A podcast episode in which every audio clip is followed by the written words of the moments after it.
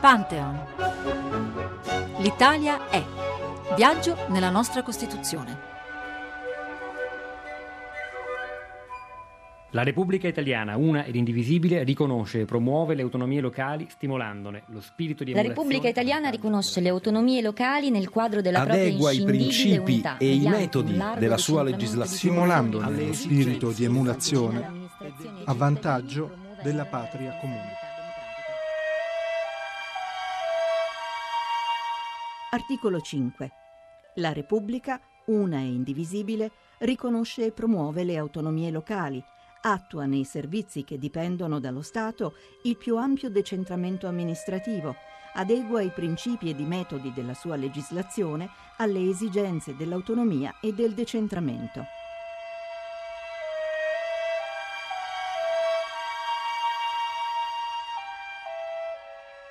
Buon pomeriggio da Marino Sinibaldi. Il nostro viaggio nella Costituzione, articolo dopo articolo, tappa dopo tappa, in questa specie di architrave del testo costituzionale che sono i suoi dodici principi fondamentali. Ricordiamolo, architrave ma non separato, non come accade in altre Costituzioni, confinato in un preambolo anche, anche naturalmente importante, non messo a parte. Sono dodici articoli che fanno parte anche nella loro numerazione del testo costituzionale. Siamo arrivati all'articolo eh, cinque, che, come avete sentito, proclama in tono, diciamo, anche solenne che la Repubblica è una e indivisibile, ma afferma per la prima volta il tema del decentramento, addirittura ripetendo la parola due volte nello stesso articolo, anzi nella stessa frase, cosa mh, rara, strana anche in un testo così sobrio, misurato e anche così limpido dal punto di vista della scrittura letteraria. La, la parola decentramento appare due volte insieme, come valore, insieme all'autonomia, quella che prevede questo articolo verrà concessa, verrà favorita, verrà promossa, ed è l'inizio di una storia anche, eh, l'articolo cinque eh, della eh, Costituzione, una storia anche tormentata dal, dal quarantasette a oggi. Noi ne parleremo insieme a Sabino Cassese, che rimane con noi, con la sua esperienza di studioso, di ricercatore, anche diciamo di membro della Corte Costituzionale in passato, di ministro in passato, di attento ancora oggi osservatore del panorama contemporaneo, quindi qualche connessione emergerà, mentre diamo il benvenuto al professor Sta- Sandro Staiano, insegna diritto costituzionale all'Università di Napoli, Federico, e nel, secondo. Federico secondo di Napoli, e nella collana dell'editore Carocci, che con, confessiamo un debito particolare tra i tanti testi costituzionali, ha curato, che è dedicato appunto ai dodici articoli della Costituzione italiana, ha de- dedicato proprio il volume sull'articolo quinto, quindi è un insigne specialista, bisognerebbe dire, professor Cassese, della, della materia dell'articolo quinto, e a lui appartiene questa frase, Staiano, dalla quale potremmo partire, perché lei dice: i costituenti pensavano all'affermazione del principio di autonomia come a un modo di democratizzazione. Modo di democratizzazione sembra una di quelle formule usate in tecnologia o in bur- che, che cosa significa modo di democratizzazione? Perché l'articolo quinto specificamente, secondo lei, esprimeva un modello di democrazia, un modo di democratizzazione che, che sta dietro la Costituzione? C'era una contrapposizione molto netta nei confronti del regime fascista, dell'organizzazione centralistica dello Stato e della negazione del ruolo dei corpi intermedi, e, e d'altra parte i soggetti di autonomia, eh, a partire dai comuni, erano stati mh, fortemente compressi in quella, in quella fase storica, e in particolare per il contributo della cultura cattolica i, i meccanismi del decentramento, la valorizzazione, la costituzione anche di nuovi soggetti di autonomia. Le regioni erano un nuovo soggetto in questo panorama che veniva delineandosi, cioè mentre i comuni e le province erano già esistevano in qualche maniera, come preesistevano, in particolare i comuni sono, erano appartenevano alla grande ah, tradizione le, storica le italiana, sono un'invenzione sono una, un, totale, un, un nuovo diciamo, soggetto sì, della, della anche cost... i loro confini era tutto sì è tutto defini... Beh, i confini erano i cosiddetti confini amministrativi, fu un, un dato un po' casuale che fu, per così dire, preso da un contesto diverso, per così dire, da quello strettamente giuridico, ma mh, le regioni erano nuove, il decentramento e l'autonomia autonomia, i principi di autonomia era un modo per valorizzare questi, questi corpi intermedi e per fare passare i processi partecipativi attraverso questi meccanismi. Quindi di, la partecipazione sì, rimane un, un polo che, è, che orienta questo articolo come altri della Costituzione. Volevano favorire la partecipazione pubblica, il decentramento andava in questa direzione. Mm.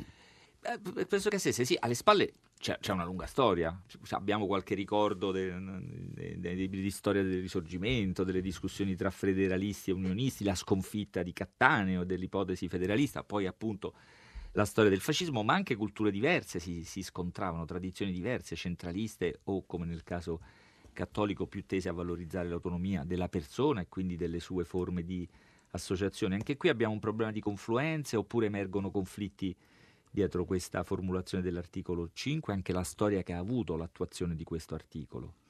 I costituenti furono bravissimi perché partivano dai conflitti e fecero confluire in una soluzione unitaria il dettato della Costituzione. Secondo me dietro a questo articolo c'è innanzitutto i tentativi Minghetti che risalivano al momento della unificazione dell'Italia. Poi c'è eh, la storia dell'autoritarismo fascista e infine c'è la componente cattolica che in qualche modo è antistatalista in origine. Cioè insomma, diffidente no? verso... Beh, diciamo che la componente cattolica eh, prende atto del, dello Stato italiano solamente molto tardi. Insomma, cioè, lo Stato italiano nasce da un conflitto con la, con la Chiesa. Col insomma, papato. No, col papato mm. Trova un accomodamento nel ventinove e però qui i cattolici valorizzano l'antistatalismo nel senso migliore della parola. Non dimentichiamoci che eh, Luigi Sturzo, cioè quello che ha fondato il Partito Popolare prima del fascismo, era stato sindaco di un comune siciliano, e la valorizzano in che senso? Nel senso che rafforzano la democrazia creando uno secondo strumento democratico. Quindi in qualche modo questo articolo dice non ci basta la democrazia a livello nazionale, c'è bisogno della democrazia anche a livello locale. Quindi più democrazia tra di loro, quella comunale, quella provinciale, quella regionale e infine quella statale. E poi c'è questa eh, geniale invenzione delle regioni, i cui confini ne avete parlato un non minuto fa. Non so se lo fa. Dice con ironia, vista la fatica no, che l'istituto eh, regionale... Intanto fino al settanta poi questa, questa parte no, non è stata attuata. Non saranno attuate, solo nel settanta vengono Quindi, eletti per la prima volta i consigli anno. regionali, ma eh. i confini delle regioni furono presi dai confini delle regioni statistiche, i quali erano i confini delle antiche legioni romane. Quindi, ah, di quindi fatto, dietro... noi abbiamo ereditato le regioni tagliate sul territorio in un certo modo, perché così era nella tradizione antica, che era stata ripresa per fini esclusivamente statistici dopo l'unificazione italiana nel milleottocentosessantuno. E poi devo aggiungere un'ultima cosa, e cioè questa grande ammirazione che tutta la cultura italiana ha avuto nei confronti dell'Inghilterra, eh, il paese di più antica democrazia, eh, la, l'ammirazione che ha avuto prima dell'unità d'Italia. Non ci dimentichiamo che l'Inghilterra ha ispirato la Costituzione Eh, siciliana del milleottocentododici, che addirittura ha scritto una Costituzione copiando la Costituzione non scritta inglese, e che Vittorio Emanuele Orlando ammirava la cultura dei tedeschi, ma quando doveva fare degli esempi di precedenti politici importanti, anche nei suoi manuali citava sempre l'Inghilterra. Ah, quindi questa corrente sotterranea di ammirazione, è una corrente sotterranea lei, che se, domina senta, tutti. Staiano, però qui l'articolazione, diciamo così, tra culture vincenti e culture perdenti, usiamo una orrenda, diciamo, formula sportiva per definire, diciamo, la discussione. No, quelle, quelle no, magari ce le risparmiamo perché togliamo sono l'elemento, togliamo l'elemento, l'elemento agonistico, diciamo, però abbiamo visto nelle, nelle scorse settimane, a proposito degli altri articoli, come culture diverse confluivano, si accordavano, arrivavano a delle forme di compromesso, credo si possa usare questa parola, altre venivano insomma, insomma sconfitte, e in genere era un po' la cultura cattolica e quella socialista comunista che trovavano dei momenti di incontro. Mariuccia Salvati ha molte volte sottolineato come fossero incontri anche personali tra Lelio Basso, Togliatti e i professorini cattolici. Qua invece, e poi le culture liberali venivano, insomma, un po', un po', le loro proposte erano quelle che trovavano meno accoglienza. Qua, qua diventa diverso lo scontro, perché alle regioni si opponevano i liberali, liberali storici, classici, unitari per eh, tradizione, diciamo, oltre che per storia, ma si opponevano anche, o ne diffidavano anche le sinistre. Cerchiamo di vedere le ragioni. Lei nel suo volume, dedicato all'articolo quinto, in questa collana di, dell'editore Carocci, propone subito nella prima pagina un discorso di Benedetto Croce nel marzo del quarantasette, mi sembra durissimo contro i, i region- l'istigazione al regionalismo come fosse una malattia mortale per lo Stato. Francesco Saverio Nitti addirittura temeva O, o diciamo esibiva in maniera un po' retorica forse il rischio che si tornasse al quattrocento, cioè l'Italia fatta di staterelli in conflitto fra di loro. Quali erano le, le ragioni di questa opposizione liberale? Come fu, diciamo, sconfitta?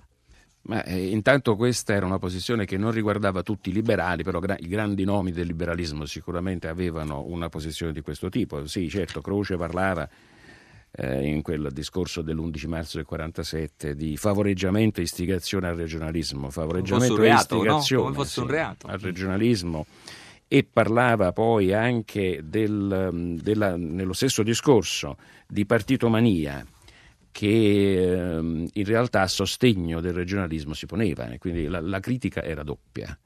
Era una concezione dello Stato che ehm, veniva qui avanzata e che era avversa al regionalismo, al decentramento, all'autonomia locale, una visione secondo la quale il regionalismo avrebbe prodotto una dissoluzione, una, messo a rischio le istituzioni democratiche. E questa posizione fu una posizione che risultò realmente sconfitta. Eh, peraltro non era la posizione di tutti i liberali, e si accompagnava a quella dei comunisti. Ecco, anche perché, i comunisti erano contrari. Perché le sinistre si diffidavano di questa forma che voi due mi state, mh, almeno negli obiettivi degli scopi dell'articolo, presentando come una forma di diffusione della democrazia, certo, no? Di, di infatti, condivisione della democrazia e di partecipazione. Come mai la sinistra... Nella che... relazione Ambrosini che fu presentata, eh, quella cultura che, della quale abbiamo discorso, il, la, il decentramento come fatto di democratizzazione, quella cultura emerge con molta chiarezza, con, con, in, in tutta la sua evidenza, eh, allora, e si contrappone a quella alla sinistra ultrademocratica, diciamo, si opponeva. Beh, a questa... allora poi la sinistra ultrademocratica si vantava, diciamo, proclamava se stessa come... a quel tempo a quel tempo la sinistra, la, eh, comunisti e socialisti presenti in Assemblea Costituente avevano una certa concezione delle cose e ritenevano quello che i liberali temevano come un fattore di dissoluzione dello Stato.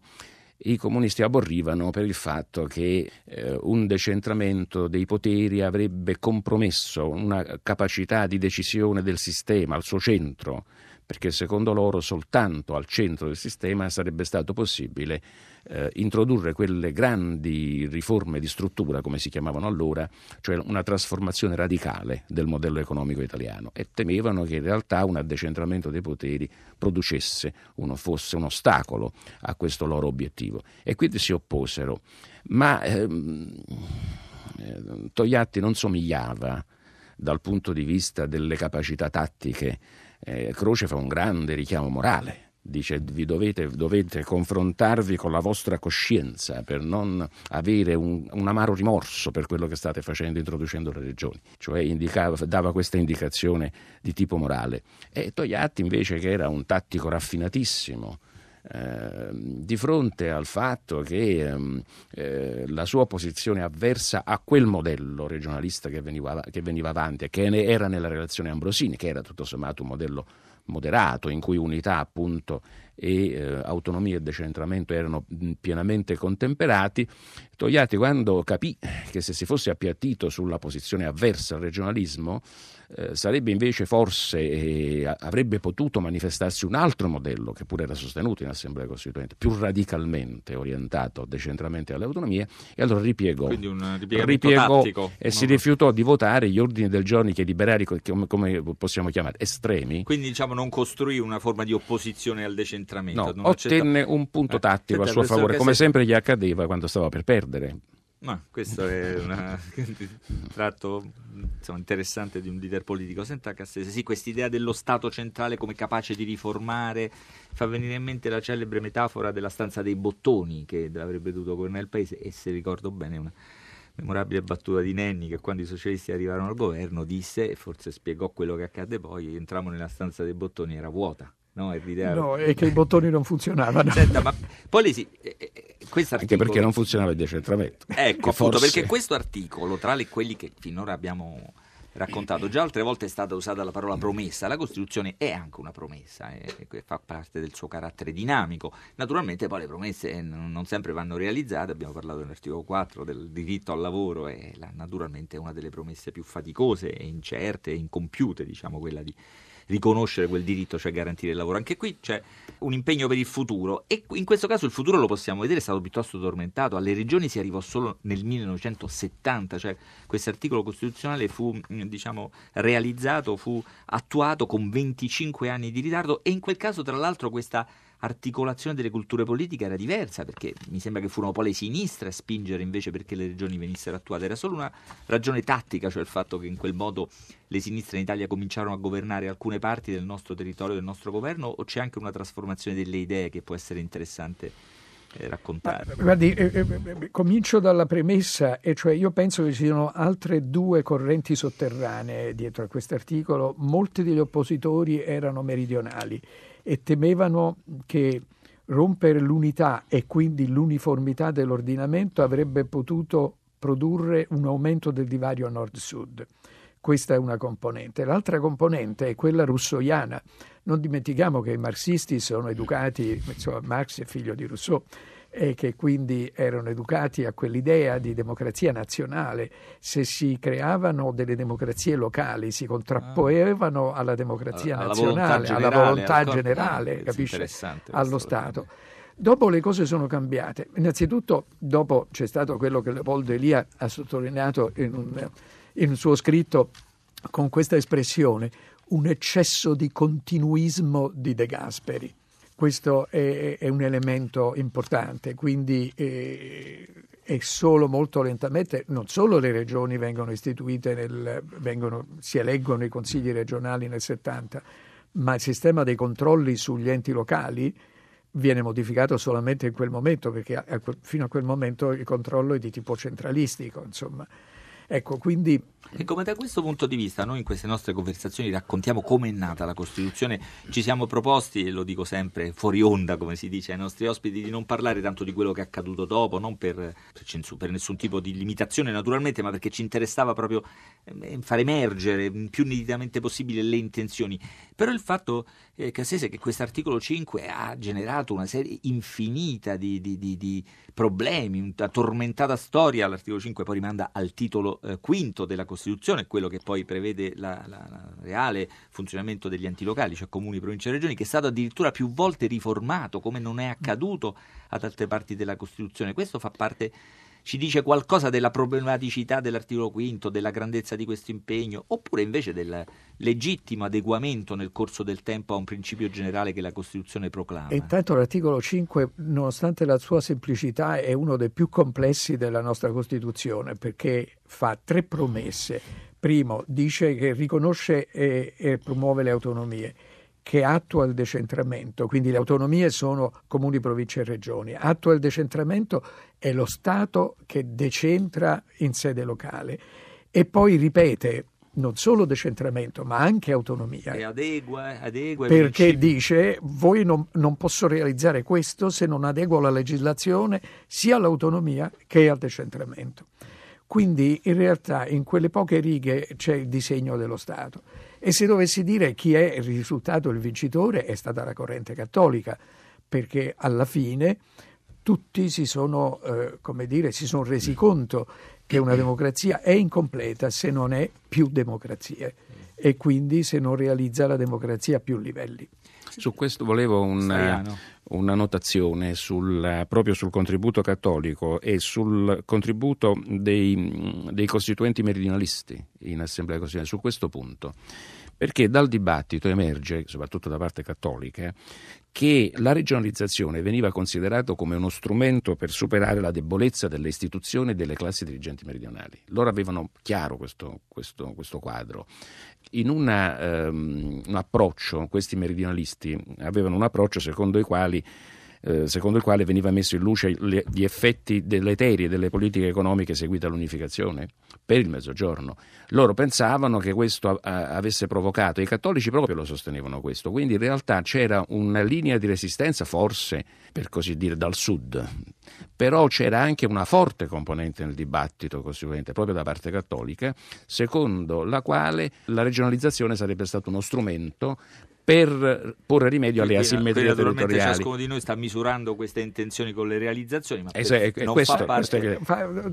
Spezzo una lancia a favore di quello che ha appena detto Staiano. Non ci dimentichiamo che la regione Sicilia è la prima regione che viene istituita e viene istituita prima della Costituzione. Come regione autonoma, come e regione qui autonoma. Si aprirebbe un capitolo che lasciamo a parte, mentre invece po- pochissimo tempo, ma Staiano, le volevo chiedere un chiarimento. Come mai nel discorso di Croce la paura, insomma il timore della disgregazione viene legato a due elementi, uno il decentramento e l'altro i partiti, anzi non so se è un neologismo di Croce, ma esprime bene la sua ossessione, la sua paura, la partitomania. Come vengono collegati questi due elementi come rischi per la scrittura? Croce aveva perfettamente ragione dal suo punto di vista, cioè volendo criticare la regionalizzazione, volendo opporsi alla regionalizzazione, contemporaneamente si opponeva alla partitomania. Questi erano i due motori. Perché sono di, le forme non di divisione della società ma di partecipazione della nella, società. Nel quadro, nel quadro costituzionale che si andava costruendo, i due motori della democratizzazione erano questi, la democrazia dei partiti e il, l'autonomia, il, il principio di autonomia. E faceva bene il Croce a metterle insieme per avversarli, perché questa era la connotazione principale del sistema che si andava, che si andava definendo. E direi che questi due motori hanno continuato a funzionare insieme anche Nella, nell'attuazione poi del principio di autonomia, hanno continuato a funzionare insieme, talvolta nella stessa direzione, cioè per attivare un processo di democratizzazione, a volte, altre volte in maniera non sinergica, perché in realtà nei confronti della, della, dell'autonomia quel sentimento misto, per così dire, che, ha caratter- che caratterizzava alcuni costituenti è rimasto in piedi. Perché in realtà da una parte se l'autonomia riesce ad essere uno strumento di affermazione ehm, di certe politiche di parte e, e quindi eh, ad agire come amplificatore, come, come strumento di attuazione delle proprie politiche o anche dell'affermazione delle, de, dei propri assunti ideologici, e la, l'autonom- l'autonomia, oppure per contrapporsi alle politiche altrui. Allora il, il motore partitico funziona per potenziare l'autonomia, ma talvolta l'autonomia è vista anche come uno strumento, invece come un contropotere. Per esempio nell'attuale temperie, io qua ho una mia tesi che espongo in questo volume, eh, in cui c'è questa trasformazione del sistema partitico verso la personalizzazione, che d'altra parte è stata sperimentata in sede istituzionale proprio a partire dalle autonomie, prima dai comuni e poi nelle regioni.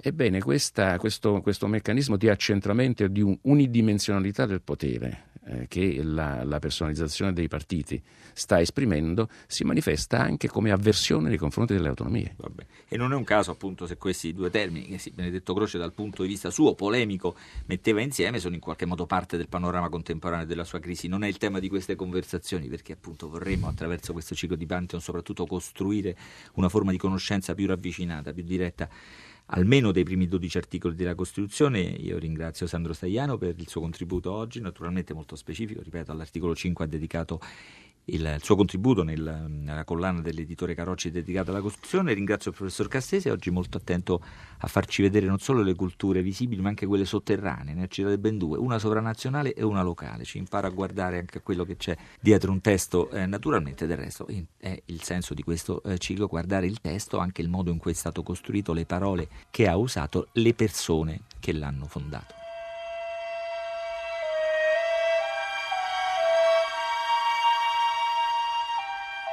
Noi italiani abbiamo perduto una guerra e l'abbiamo perduta tutti, anche coloro che l'hanno replicata con ogni loro potere, anche coloro che sono stati perseguitati dal regime che l'ha dichiarata, anche coloro che sono morti per l'opposizione a questo regime, consapevoli come eravamo tutti che la guerra assicurata, impegnando la nostra patria, impegnava anche noi, senza eccezione. Noi che non possiamo distaccarci dal bene e dal male della nostra patria, né dalla sua vittoria né dalle sue conquiste.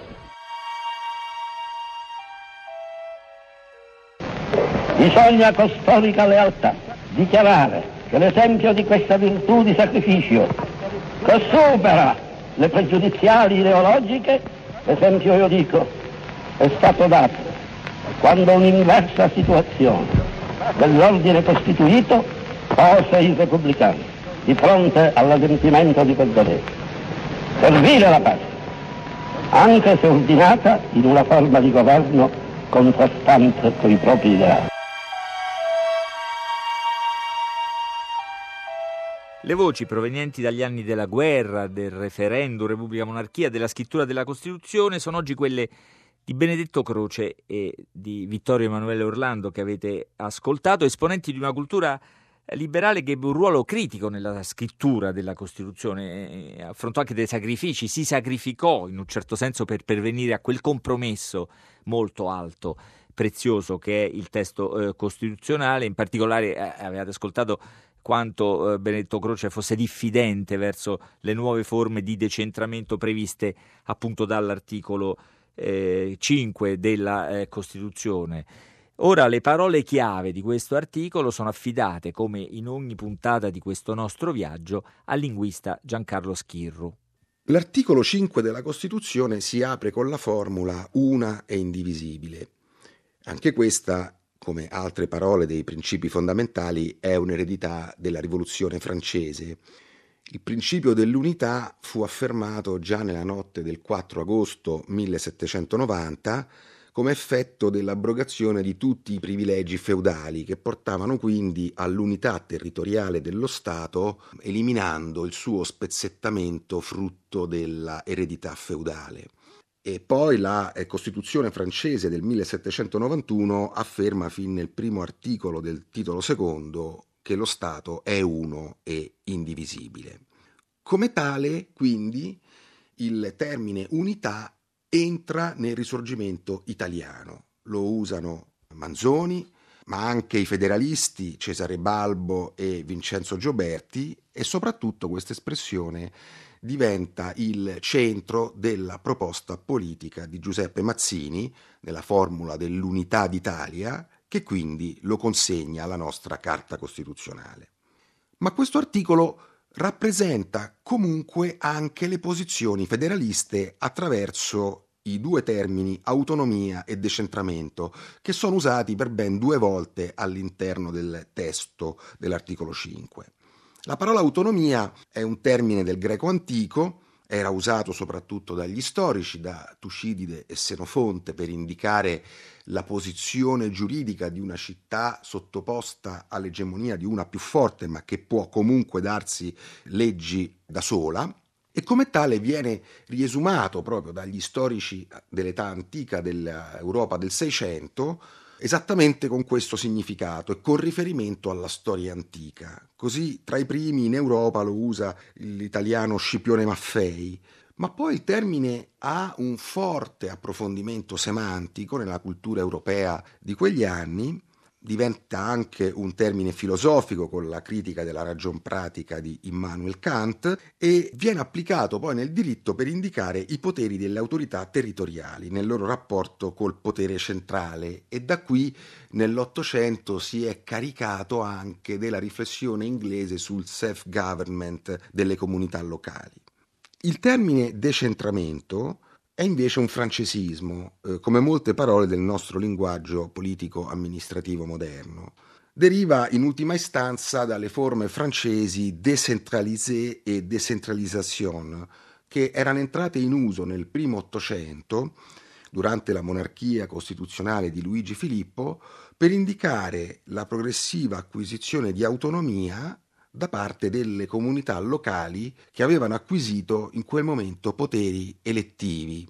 Di qui il termine è stato assorbito con grande rapidità dal linguaggio politico italiano. Tra i primi a farne uso è Carlo Cattaneo, forse la figura più rappresentativa del federalismo democratico del Risorgimento, che usa il termine di centramento fin dal milleottocentocinquanta, ed è lui quindi a consegnarci questa parola raccolta poi nella nostra Carta Costituzionale.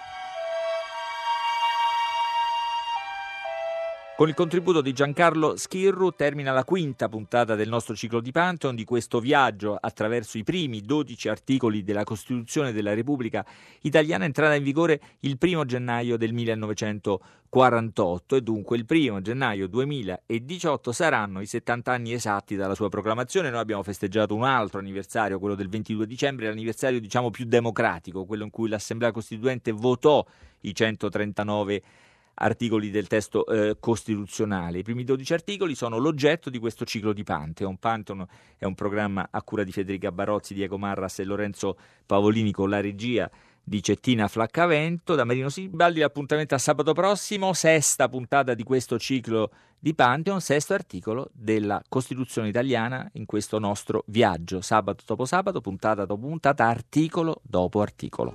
La libertà non è star sopra un albero, non è anche il volo di un moscone, la libertà non è uno spazio libero, libertà è partecipazione.